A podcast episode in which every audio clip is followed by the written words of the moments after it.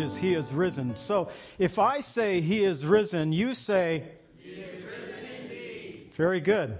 And we find that in Luke's Gospel, chapter 24. And we'll come to that passage where there is the He is risen and the response, He is risen indeed here in Luke chapter 24. It's a glorious resurrection day, something that the church has been celebrating for nearly 2,000 years. And the first Easter, though, it was unlike any other Sunday that the believers had ever experienced or known. On that first resurrection Sunday, the believers discovered that death could not hold Jesus as Christ was, is victorious over the grave.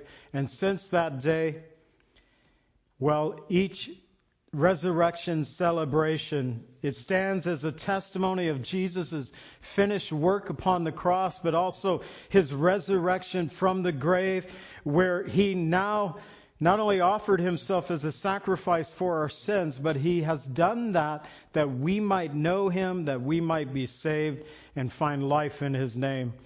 So the title of the message, He is Risen, and we're going to go through most of Luke 24. Just the last few verses of the chapter actually speak more of 40 days later than this day. So we'll break it off at verse 48. But verses 1 through 12, we're going to learn about the resurrection. 13 through 32, we're going to learn the Redeemer of Israel, and then the Lord has risen indeed. Verses 33 through 48. And you may notice in your notes that I had 35 written for the end verse of the second point. 13 through 35 is 13 through 32. And uh, it's real messed up on my notes here. But, um, anyways, you start and frame out a sermon and then things kind of change as you develop it, and sometimes I miss some of those changes that I made, and that's what happened there. So we pick up in verses 1 and 2. Now, on the first day of the week, very early in the morning, they and certain other women with them came to the tomb bringing the spices which had been prepared. And they found the stone rolled away from the tomb. So they is referring us back to chapter 23, verse 26, where we learn of the women who had watched Jesus, who had been buried. They returned to their homes. They prepared spices and fragrant oils, and they rested on the Sabbath day according to the commandment. And so when they, the ladies who had watched Nicodemus and Joseph of Arimathea bury Jesus, it's not that they did a poor job. Well, maybe from the women's perspective, they did a bad job. Obviously, they did because the ladies thought, no, no, no, no, this will not do for our Lord. But Scripture does tell us in the Gospel of John that they prepared and wrapped Jesus in a hundred pounds of myrrh and aloes. So um, they took time to prepare his body for burial, but apparently the ladies were planning on coming back to unwrap and redo what the guys had done. I'd mentioned this on Friday night, but you know, sometimes our wives might come around and uh, redo what we have done, especially with flower arrangements and stuff. If I put the flowers out, uh, it's likely here at the church that Lily will tweak them and fix them. But I have always said personally, if without Lily and our home, I would have a house to live in. Lily makes it a home by all the touches that she puts in it. So I applaud the women for their uh, work and their love that they have for their children and for those that they love as well. And here we have Mary Magdalene, Mary the mother of James, Salome, and Joanna in Scripture tells us the four who came to the tomb that early morning. They left before sunrise. And when they arrived at the tomb, they actually had a discussion of who's going to roll away the stone. And uh, I used to think as a kid, a big boulder and I've been to Israel. I have seen the garden tomb. I've read about the garden tomb. And uh, this is a, a, tomb, and the Bible tells us it was hewn out of rock. So it was hewn out of the limestone, this cave that was made for the purpose of being a burial tomb. And the stone was its door, and the stone itself was also uh, carved out of the rock in front of the tomb, and it had a slot where you would roll the stone up to open the door and drop it in a niche at the top, and then you would roll it down and drop it. And it's always harder to roll a stone up than it is down. You just, once you get it going down, it'll go. But uh, going up, that's always more difficult. But the stone itself was about six to eight feet in circumference and about eight to 12 inches thick. So it could have weighed up to a few, you know, a thousand pounds or maybe up to 2,000 pounds. So the lady saying, Who's going to open the door? Who's going to roll up the stone? It makes a lot of sense for them to even wonder, How are we even going to do this? But they still went. Have you ever gotten a situation where you're serving the Lord and you think, How in the world are we going to accomplish this? And yet you still go forth to serve. And then you realize that God, by His grace, helps you accomplish the things that you thought would be an impossibility.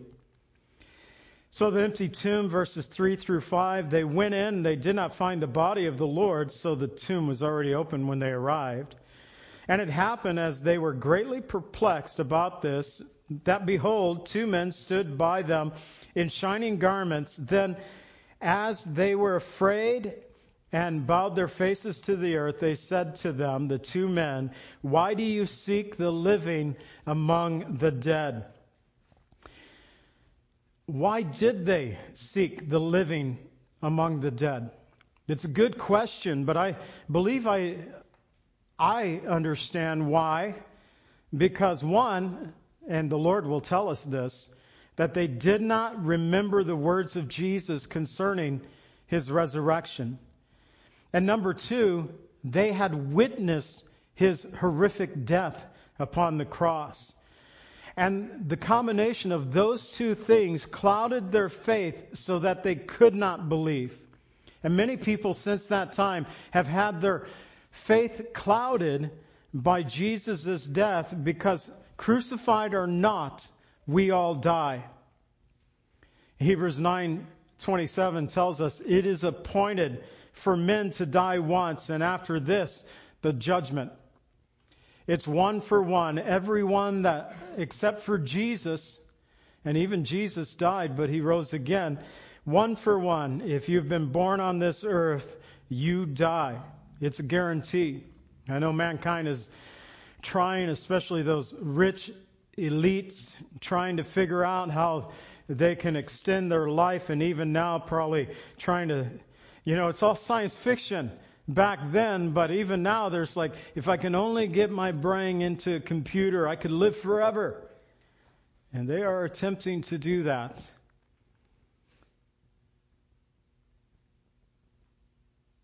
But Jesus died, and they saw his horrific death.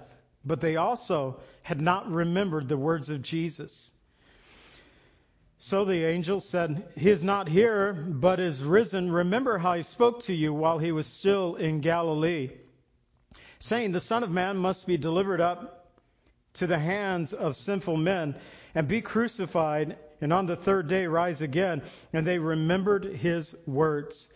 One of the gifts of the Holy Spirit that the Lord has promised his church, even to this day, the helper, the Holy Spirit, John 14:26, whom the Father will send in my name, he will teach you all things and bring to remembrance those things that I said to you. So right now we see the operation of the gift of the Holy Spirit working out in the women's lives that had come to the tomb on that early morning.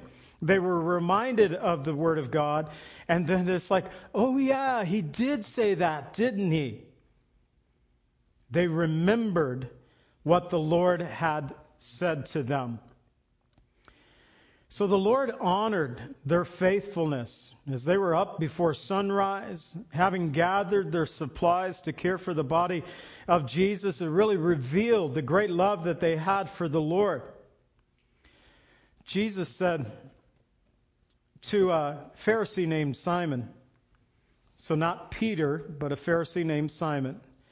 In Luke 7:47, he said, Therefore I say to you, her sins, which are many, are forgiven, for she loved much. But to whom little is forgiven, the same loves little. And so this Pharisee was condemning a sinful woman who had anointed the feet of Jesus. And from the time that the Lord entered into the Pharisee's house, she anointed his feet. She uh, washed his feet. She wiped his feet off with her hair. She wept and kissed his feet. And he said, She has been forgiven much. She loves much. And then he condemned the Pharisee, which was tradition in the Jewish households, that when you come into a house, my mom would be good on this tradition. You take the sandals off and the lowest servant of the house would wash the feet, get the dust from Israel off your feet before you drag all that dirt and dust into the house. But Jesus said, No one kissed me when I came in. Nobody greeted me with a kiss. Nobody anointed me with oil. No one washed my feet. And so the host of the house had failed in all three of these things. Why? Because he didn't have a great love for the Lord, but she did the ladies here who came to the tomb on that early morning in their great love for the Lord, even though it seemed an impossibility. Who's going to roll away the stone? We have no idea, but we're going to go try anyways. 1 John 4:19 reminds us we love him because he first loved us. So 9 through 11 they returned from the tomb and told all these to the 11 and all the rest. And it was Mary Magdalene, Joanna, Mary, the mother of James, and the other women with them who told these things to the apostles. And their words seemed like idle tales, and they did not believe them. So we have a tendency to view the men and women of the Bible as being people of great faith, and sometimes they were. But often they were pretty much just like you and me. Wanting to believe, but at times finding it difficult to believe. In fact, they shared what they had seen in the garden tomb, what the angels had told them. And for the rest of the disciples, the followers of Christ, it seemed like idle tales. It reminds me of the father of a child who was dying, and he pleaded with the Lord to come and heal. And the Lord said, I will come, your son lives. And the father responded back to him, I believe, but help me in my unbelief. Have you ever had that struggle between the two? Lord, I have faith, but help me in my unbelief. That's how I view the people of Scripture because they're, they're like you and they're like me. But I am glad that Jesus is willing to help us in our unbelief. So Peter, verse 12, he arose, he ran to the tomb, and stooping down, he saw the linen cloths lying by themselves, and he departed, marveling to himself at what had happened. So John tells us a little bit more about this in his gospel, he said, when they heard this report that both Peter and the disciple whom Jesus loved, aka John, John never uses his name in his gospel. He's always the disciple whom Jesus loves. What a great way to describe a believer in Jesus Christ, to describe ourselves. It is that early children's song that we should never get out of our heart. Jesus loves me. This I know. I'm the follower of Christ that Jesus loves. We were watching the video about the founding of the Calvary Chapel movement yesterday, Lily and I, what God hath wrought. And it was about a year, year and a half before Pastor Chuck went to be with the Lord.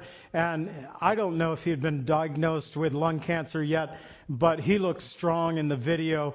But they had mentioned his second, the number two pastor in their church was Romaine. And Romaine was briefly mentioned, but around the Calvary Chapel movement, Chuck was grace and Romaine was the law and you did not want to get on the bad side of Romaine.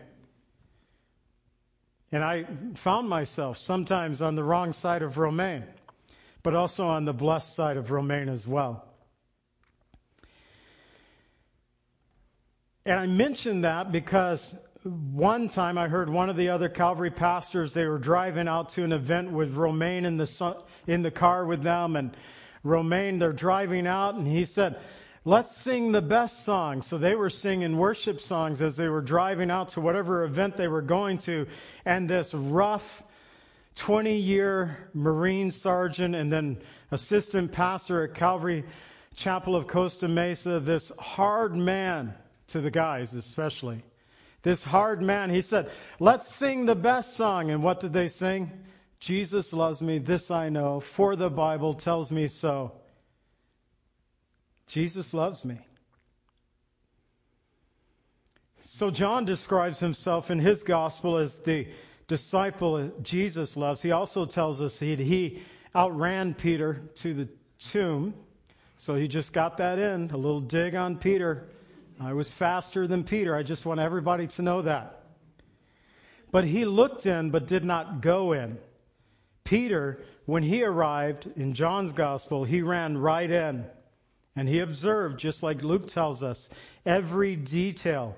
And even here, the cloth that wrapped his body and the cloth, the napkin over his face, being folded up and set there in the tomb, they were neatly folded up.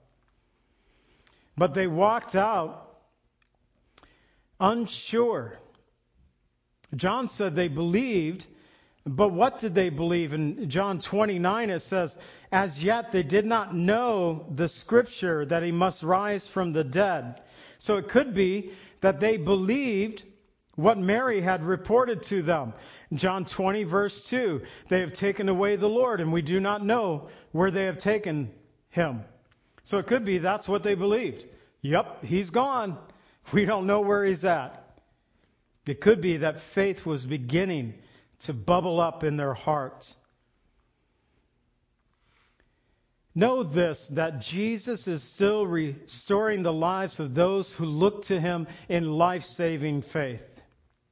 What we have in verses 13 through 32, the Redeemer of Israel. Now, Luke shifts us over to two men who are heading to a village named Emmaus. Now, behold, verses 13 through 16, two of them were traveling that same day to a village called Emmaus, which was seven miles from Jerusalem. And they talked together of all these things that had happened. And so it was while they conversed and reasoned that Jesus himself drew near and went with them, but their eyes were restrained so that they did not know him. So here's the rundown so far. If you combine the Gospels, we have first that Jesus appeared to Mary Magdalene, and then to the other women, and sometime after that to Peter. And later that day, he appeared to these two men as they were talking about the events that surrounded the crucifixion as they traveled toward Emmaus, the events that they'd heard about that morning, that the tomb was empty, but they didn't know where the grave was, that people were reporting that he had risen from the dead. And Luke emphasizes two words. He said they conversed and reasoned with one another.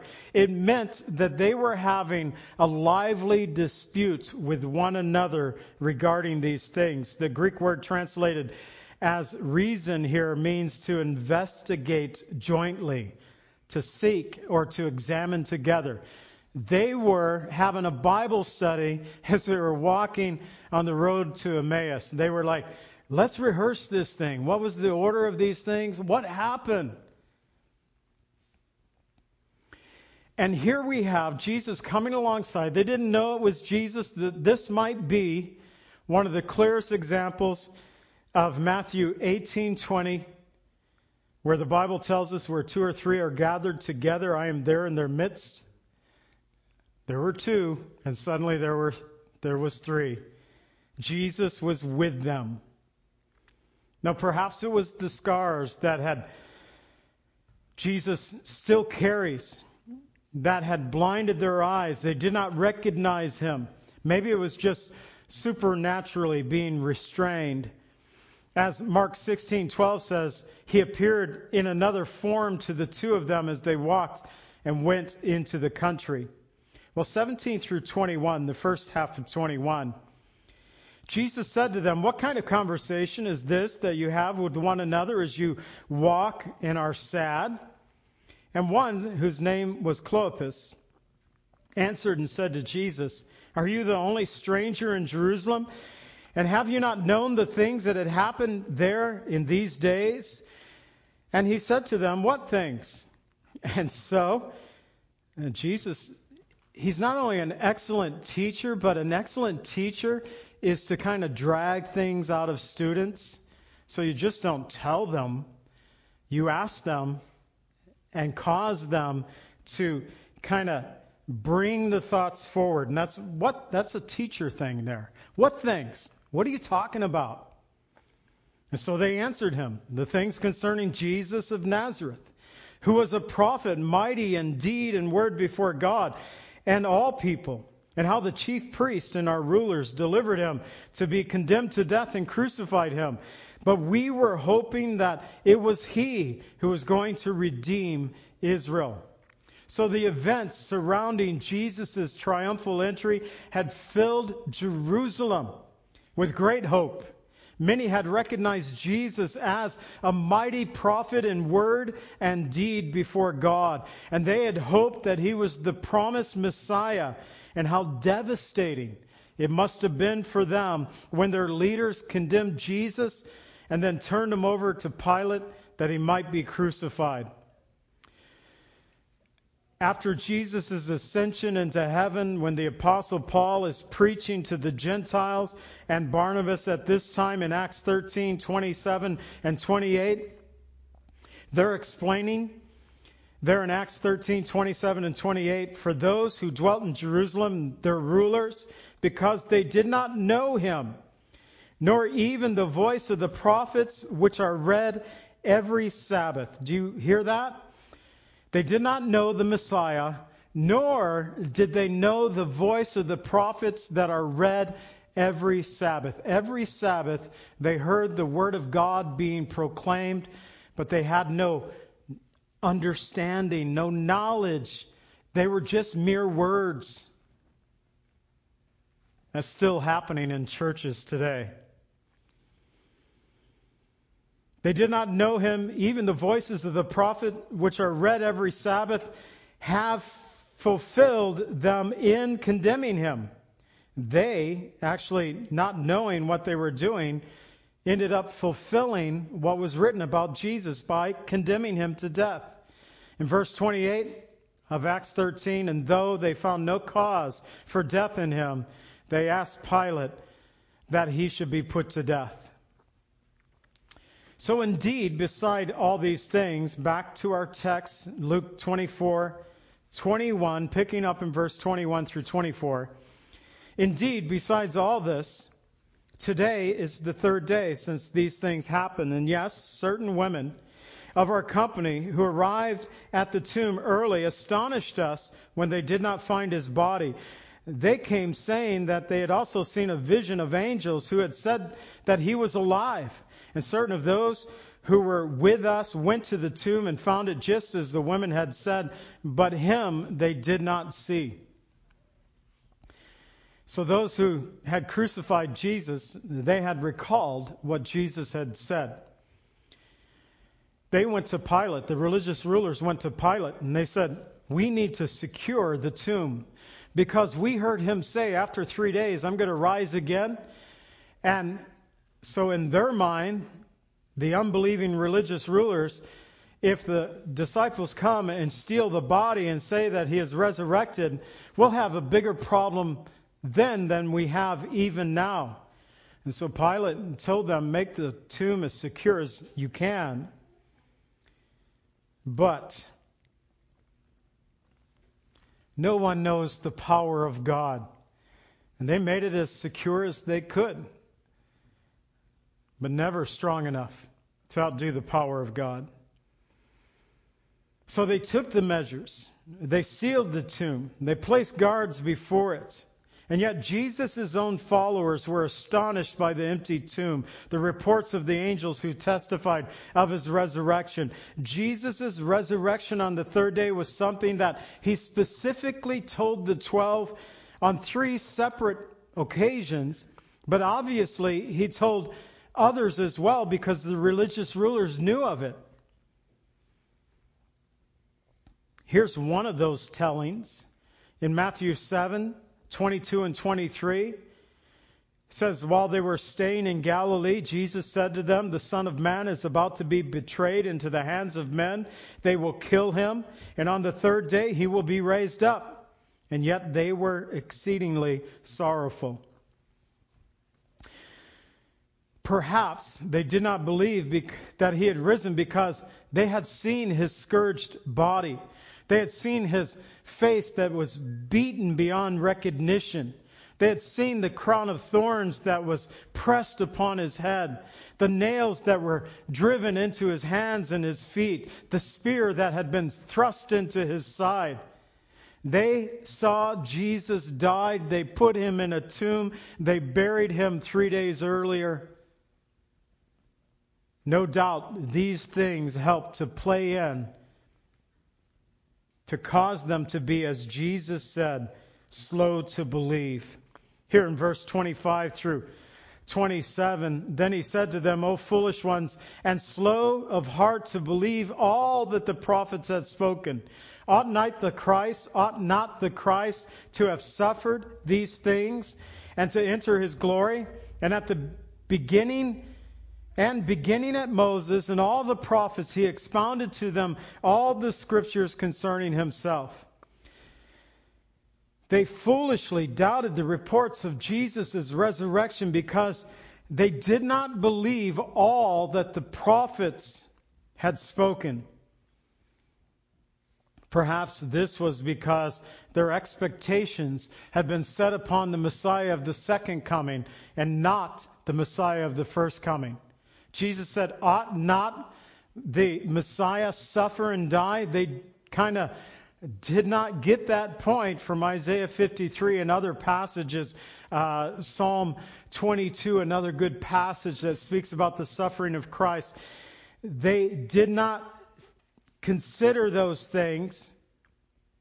They did not understand it for the Jews today, even to this day, Isaiah 53 to them speaks about the nation of Israel and not the Messiah, where it says in Isaiah 53 5 that he was wounded for our transgressions, he was bruised for our iniquities. The chastisement of our peace was upon him, and by his stripes we are healed.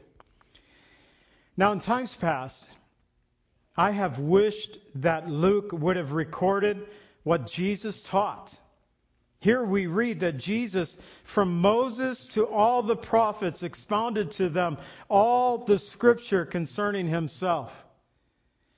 Wouldn't it be wonderful to have a point by point, verse by verse message of Jesus Christ working through all the prophecies? That would have been quite a study. But I now understand that all that Jesus expounded to them, it's here. It's all right here. It's called the Old Testament of our Bible. Just a couple of weeks ago, or no, it was this week actually. Well, I guess it was last week since this is Sunday and it's the first day of the week. So, on Tuesday, I was talking to a brother who used to attend our church, lives in another state now, and talking about one of the family members and said that I don't even read the Old Testament anymore. Well, church, let me remind you that the Old Testament was the only testament that the early church had. There was no New Testament until the Holy Spirit descended upon the brothers who wrote what we have today, the New Testament. Now, combined with the two, it's great for us. But it's all there, and I think the Lord wants us to dig deep into His Word, to study these things, to learn these things for ourselves. 28 through 32, as they drew near to the village where they were going, he indicated that he would have gone further, but they constrained him, saying, Abide with us, for it is toward evening, and the day is far spent. And so he went in to stay with them.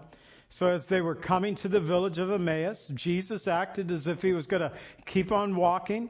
They compelled him. It's actually a word that means to be compelled by force, but really, come on, Lord, or they didn't know he was the Lord. So, come on, man. It may have applied there. Stay with us for a while. And it came to pass, verses 30 and 31, it came to pass as he sat at the table with them that he took bread, he blessed and broke it, gave it to them. Then their eyes were open. They knew that it was him, and that he vanished from their sight. He took the bread, he blessed, and he broke it. Did they see the nail scars in his hands? Was it the way that Jesus prayed? It's like, this is the Lord. Maybe there is no one in this world who has ever blessed and broke bread like Jesus. And they knew it was the Lord. Had they been there, did they see the Lord bless and break the bread at the feeding of the 5,000 or the feeding of the 4,000? Whatever it was, their eyes were open. They knew it was Jesus. And then Jesus just vanished from their sight. And then they said, did not our hearts burn within us while he talked with us on the road, while he opened scripture to us? So the Greek word for burn there means to set on fire. Their hearts were greatly moved. It kind of means, as he opened, it means to reveal something that had been previously hidden. God said in Jeremiah 23:29, "Is not my word like a fire?" Have you ever had the word of God just kind of kindle a fire in your heart? It's what it's meant to do. You know that Jesus is still opening blind eyes to the truth of those who seek him to this day? If the Lord is kindling that fire in your heart, Open your heart to the Lord. Let the Lord fill that with His Spirit. So we pick up our last point.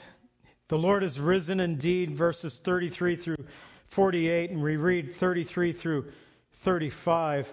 So they arose that very hour and returned to Jerusalem.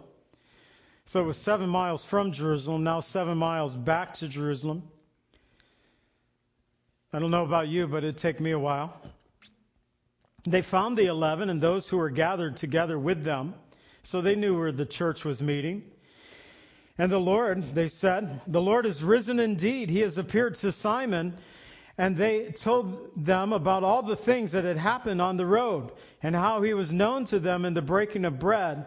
So after going to Emmaus, they ran back to Jerusalem. The eleven there testified at this point, the Lord has risen indeed, that he has appeared to Simon. And then they shared their story about how they had seen the risen Savior. And yet they still doubted. In verses 36 through 39, now as he said these things, Jesus himself stood in the midst of them and said to them, Peace to you. But they were terrified and frightened and supposed that they had seen a spirit. And so he said to them, Why is your heart troubled? Why do doubts arise in your hearts? Behold my hands, my feet, that it is I myself. Handle me and see. For the Spirit does not have flesh and bones, as you see I have. So they were talking about all the events that had taken place on that day. They believed that now, at least most of them, believed that the Lord had risen, but there was still this doubt, this confusion, especially when Jesus showed up. Peace be with you. It's like, what? We locked that door. We know the door was locked. And scripture tells us that the door was locked. They were hiding because of the fear that they might be arrested, that they might be crucified. They'd seen what they had done to Jesus. So the church was really afraid at this point. They didn't know what to expect. So they were terrified and frightened, thinking that they'd seen a spirit. But Jesus said, Why are you troubled? It means in the Greek, that word for troubled, to stir or to agitate. It's like waters that are churning. Why do doubts arise in you? It's actually a Greek word that refers to an internal debate or a questioning hesitation. So their hearts were stirred up. They were churned within them in hesitation and doubt. But the Lord called them to be of good cheer because of his work in our lives. The Lord said in Mark 6:50, "Be of good cheer. It is I. Do not be afraid." And so he said, "I'm not a spirit. See? Touch me, handle me." He was saying, "Look at the nails in my hands, the scar in my side." That will happen with Thomas. So when he resurrected, he still bore the scars of his crucifixion. But he also said, I'm not a spirit. I have flesh and I have bone. He showed them his hands, his feet, and while they still did not believe because of joy and marveled, he said to them, Do you have any food? And they gave him a piece of broiled fish and some honeycomb, and he took it and he ate in their presence. So he proved to them, I'm not a spirit. Give me some food.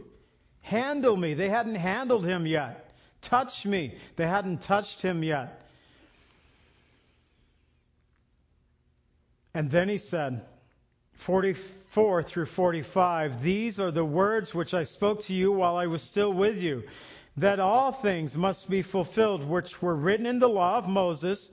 That's Genesis, Exodus, Leviticus, Numbers, Deuteronomy, the law of Moses, the first five books of the Bible, the prophets, and the Psalms. And so basically covering the whole Old Testament there now.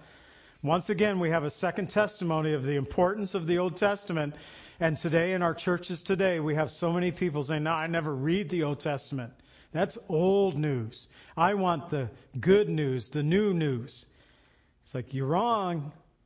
I don't think you can rightly understand the New Testament apart from understanding what's written in the Old Testament. So Jesus reprimanded them. And then he opened, verse 45, their understanding that they might comprehend Scripture. While referring to the law, the prophets, the Psalms, Jesus points us to the entirety of the Old Testament. Jesus said in John 5:39 You search the scriptures for in them you think you have eternal life these are they that testify of me. So what scriptures could they search? The Old Testament. And they were able to be saved by what is written in the Old Testament and the work of Jesus Christ, his death, burial and resurrection. So the entirety of the Bible, when you combine it with the New Testament, here's what Don Stewart, he's a Calvary Chapel guy, a theologian in the Calvary Chapel movement, although he doesn't look like a theologian. He's an old hippie. That I last time I saw him physically teach, he had a Greek New Testament and he was translating on the fly. And I was following along with him in my Bible. So brilliant man. But he wrote this about the combination of both the Old and New Testament. The message of the entire Bible is about Jesus. The Old Testament looked forward to his coming. The Gospels recorded his appearance. The book of Acts relates the propagation of his message. The New Testament letters explain his two comings. And finally, the book of Revelation reveals all the consummated all things consummated in Christ. Jesus has fulfilled all the prophecies concerning his first coming. He will fulfill all the prophecies concerning his second coming. But these things have to be revealed to us. You can study it, you can have a word knowledge of the Bible, but apart from the Holy Spirit opening your mind to have understanding, the Jews, the unbelieving Jews of Jesus' day, we already read, every day they read the scripture in their synagogues, but they didn't understand the word. That's because 1 Corinthians 2:14 teaches us the natural man does not receive the things of the spirit of God. They are foolishness to him nor can he understand them because they are spiritually discerned. So you need that work of God's spirit in your heart to have that understanding of God's word Thankfully, through faith in Jesus Christ, that is exactly what Jesus had promised for his church that the Spirit would be with us, in us, and come upon us. So 46 through 48, we finish out then Jesus said to them, Thus it is written, thus it is necessary for the Christ to suffer, to rise from the dead on the third day, that repentance and remission of sins should be preached in his name to all nations, beginning at Jerusalem. And you are witnesses of these things. So Jesus said, This was necessary. Now go out and preach it to the world. And that's exactly what the early church did. And that's exactly what the Lord has called us to do. My word to you today is don't be foolish and slow of heart to believe. Believe.